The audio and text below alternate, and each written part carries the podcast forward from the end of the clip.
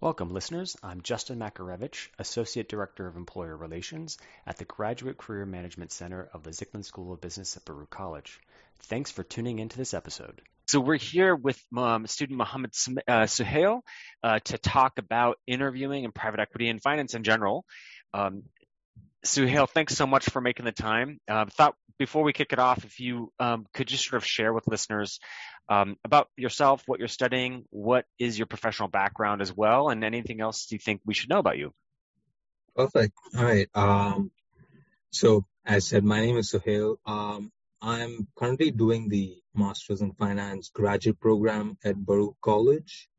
Um, previously, uh, for undergrad, I had attended Indiana University and I primarily studied economics and sociology there.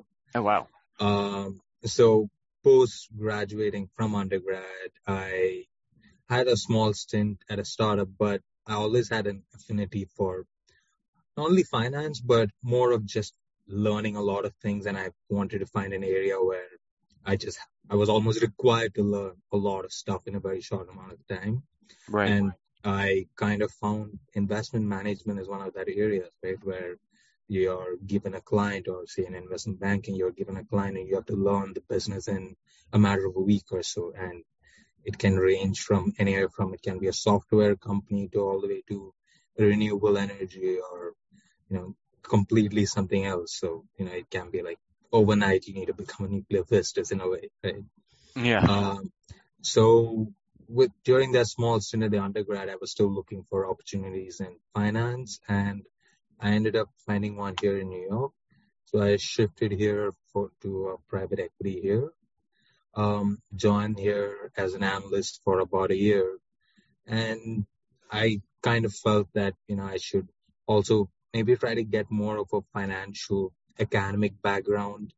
Um, so then after about a year, um, and I'm an international student, so once my kind of OPT got over, uh, mm-hmm. I unfortunately did not get the H-1B lottery, so it was like a natural transition, right, to do a graduate program and to really hone in on something that I was learning. Uh, Excellent. Yeah. So that's how I started the graduate program at Zicklin, and I've been there for the past two years. During that period, at least towards the last year, um, I joined back at a private equity firm that I had jo- joined earlier.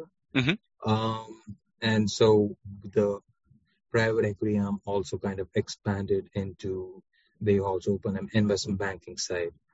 So that was kind of an exciting time to join back where, you know, the, I could manage investments and help in that and also, you know, work with some clients that are, you know, in various fields. Right. And in yeah. that in that initial uh, interview process for the for the for the role before starting your graduate program, how many interviews did you go, and how long did it? How many applications did you make? Um, I was probably I was, you know, I, I say finding a job in itself was almost a full time job. Yeah. So uh, I I probably send out over five six hundred applications. Wow. Oh my gosh. Yeah. Um, even you know even if I found say funds or companies that were doing anything I was interested in, even if I didn't see a career page or you know they were not looking for someone, I would just you know try to find someone in their um, company or some email and just shoot them an email saying if you you know would consider or would you be interested in taking someone on. I, I mean, I was saying even as an intern, though I had finished undergrad, I was like even as an intern, I just need I just want to learn. Yeah. And, um, and that's how I ended actually ended up getting one of the managing directors who didn't he didn't have a position, but he referred me to someone else and he that person ended up being my boss here. Wow. So that's how I kind of ended up uh, got this opportunity in many ways. That's and, excellent.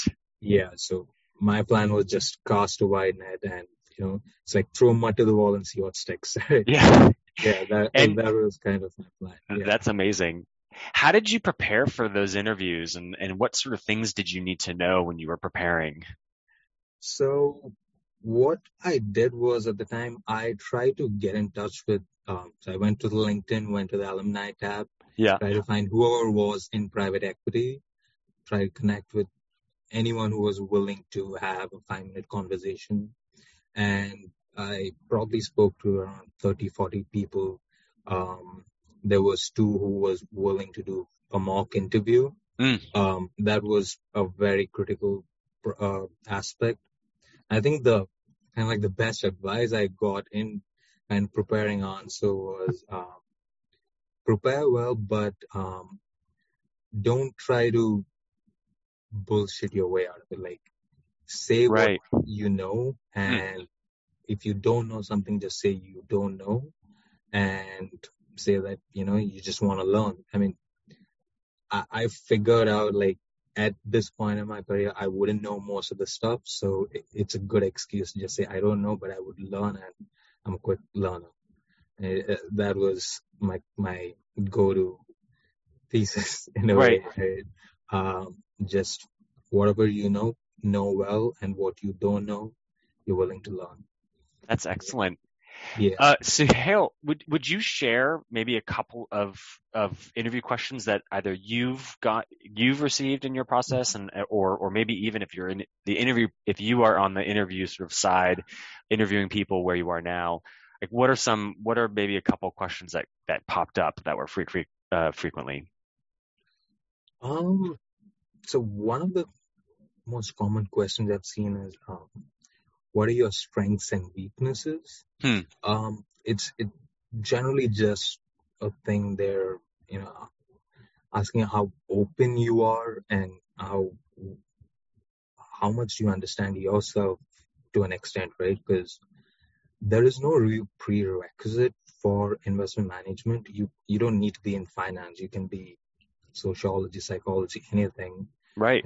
But it's it's it's just that you should know what where your strengths are. Say you're not numerically, you know, you're not a mathematician or very good at math, but you know that and you essentially tell yourself that you're going to work harder at something you're weak at, right? Mm-hmm. Um, that's kind of what they're looking for. Um, and it's it also shows consciousness consciousness to an extent that you're willing to kind of do the work that's needed mm-hmm. right um, and that's kind of what they're trying to you know understand and just try to understand the person's character and um, it sounds also like a little bit of self-awareness bringing out is. some of that right hmm. it is it, it's very much uh, like self-awareness is a big aspect because um, we are constantly asked our opinions, right? And if if you don't have a true opinion of yourself, how can we believe your opinions on other things? It it's kind of goes in that way. Yeah. yeah. That's great. Um, so, and one of the other questions I get is, uh, what's a good what's a good company that you think we should invest in, or you know, you would recommend someone to invest in? And it doesn't need to be something that's apt for that fun, but they're just trying to look at how do you look at companies, right? Mm-hmm. Um, how do you look at businesses? So we, typically we just want someone to tell any company and tell us what are their reasoning, how well they have thought about the various risks and opportunities in that company. Because um, say the reason is say modeling is a big aspect and valuing companies.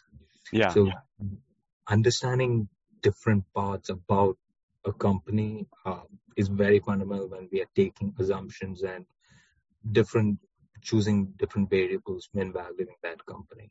So right.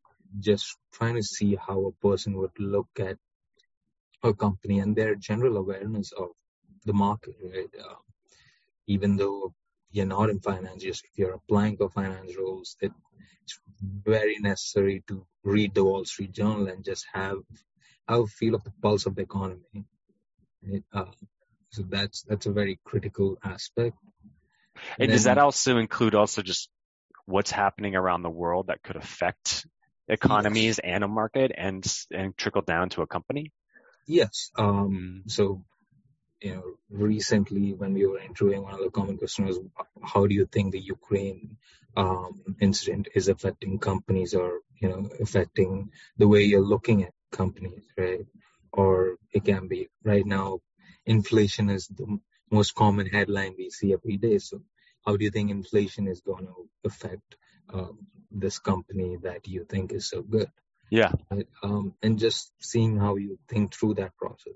Even if you don't know, uh, the thing is, first be blunt that you don't know, and then just give what you feel your instincts are that would happen. Yeah. Yeah. Because there's no real true answer. Just we're just trying to understand how you're thinking through something and just breaking down a problem. Yeah. That's great. Yeah. Do any technical questions ever come up?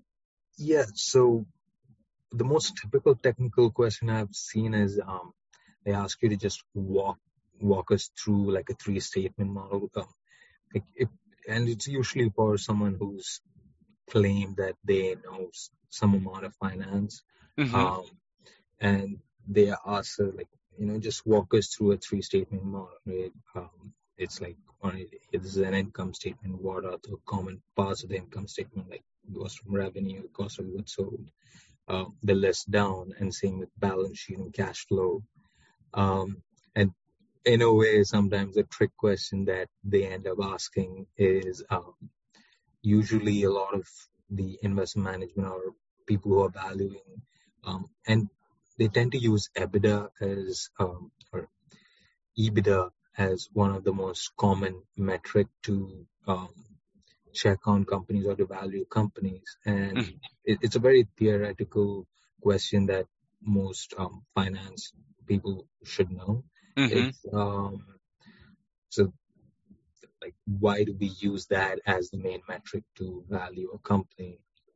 Uh, and the answer is typically the value of a company comes from its cash flow, and EBITDA is just a good metric uh, that's very similar to cash flow without accounting for other things like debt or some other levels that you wouldn't necessarily move around or you have more control over if you're take, if you're buying in that company. It, so the thing is, the crux of the net figure is EBITDA is very similar to cash flow without overcomplicating things. Right, and so get, yeah, so be ready for that. Definitely, uh, I, have pretty much heard it at eight out of ten of the interviews I've gone to. and so be ready for that and know what it is. Yeah. I mean, Suhail, I mean, you've gone through, I mean, even not only the applications, but also it sounds like networking to get in and, and the interview process. Any tips for students? I mean, you sit in class with students and and and and have friends at Zicklin, but mm-hmm. you know, just for students who are looking to pursue something like what you're doing and what you've done, um, any any tips and thoughts? Um, I would really say uh, people really underestimate how much um, people are willing, especially alumni, are willing to help um, students. Mm-hmm. Um, so really use them because um, from my experience, 70% of the job openings in this industry are not posted anywhere. It, it's, right. Um, you know, it's through networks. It's people to people. That's how, like, even the way I got right. The comp, the person who I emailed did not have a position, but he referred me to someone else. Right? Yeah. Um, and so use the alumni network that's there in schools. Um, people are you'll you'll be shocked on how much people are willing to help and just have like a 10 15 minute conversation yeah how far that can take you it it, it will it's, it's much more beneficial than applying to hundreds of jobs like i started with. Totally. Yeah um yeah and that's really use the alumni networks and even if you're not even if they're not in the alumni network or you find right. a company that you're interested in just shoot them a message. I mean you have nothing to lose. Completely. Right? There's every, you just have things to gain and nothing to lose at that point yeah, i i i'm also taking away too the three questions that you just sort of you know talked about. You know i think going through some of those questions in your mind and yeah. thinking what are my strengths and weaknesses? Okay if i should expect also a company or an interviewer to ask well what company would you invest in today and why? Going through mm-hmm. that thought process and and, and starting yeah. to think about those things yeah yeah and really like be curious be curious, be curious yeah. right like um you know question things and really like read the news like make it a habit to read the wall street journal or listen to some podcasts mm-hmm. and um because those even though it, it might not come as a question it's a necessary part of building a conversation um, absolutely right even if you're networking say it's someone who invests in a certain specific area and you might have read an article, it's a good excuse to shoot them an email. Absolutely. Um, um, even doing projects. I mean, one of the best connections I did was I did a project for one of my classes at Baruch. It was building out, valuing um, DoorDash. Mm. Right? Um, and I took that project and most companies like research analysts, um, Bank of America, they release their, their research reports on these companies, and you'll find the email of the analyst who wrote it. Shoot them an email. This is what Outlook is. What do you think? How is yours different? Oh my God, I love it. That's a great way to get in touch with someone who you would have never had an opportunity with. Totally. Right? Did you get a response by any chance? I, I did. Oh, look I, at that. I, I, I I sent an email to four analysts who were looking at DoorDash, uh-huh. and uh, one of the analysts replied from Bank of America, and he helped me point out what how my assumptions might be wrong, and it was an immense learning experience on just how you know these banks look at public companies. Yeah. It, yep. And so just be curious and take that first step. Right? Just just just take the leap because you don't have anything to lose. Suhail, I, I appreciate so much your willingness to um, to reach out to people and go different ways to to to do something that you want to do. Um, there's a lot of um, a lot of important information you shared in this in this podcast, and I do want to underscore for listeners. There is the podcast ep, uh, episode of the GCMC podcast about curiosity and how to be curious and what to do. It could be something also to listen to um, because Suhail, you've brought it up already three or four times, um, and it sounds like you're already uh, a very curious person. So, Suhail, thank you so much for making the time, for being open, and so um, and so so generous with your uh, with your information and your experience. We really, really appreciate it, um, and and and really appreciate you being on this episode. Yeah, thank you so much. Thank you so much for having All right. me. All right, Suhail, take care. Okay. Bye-bye. Talk to you then. Thanks, listeners, for tuning into the GCMC podcast, where we look to get off the record thoughts and perspectives from individuals who have been hiring managers and in hiring positions in their careers. The GCMC is here for Zicklin MBA and MS students and alumni for their careers wherever they are, so be sure to stay in touch with us.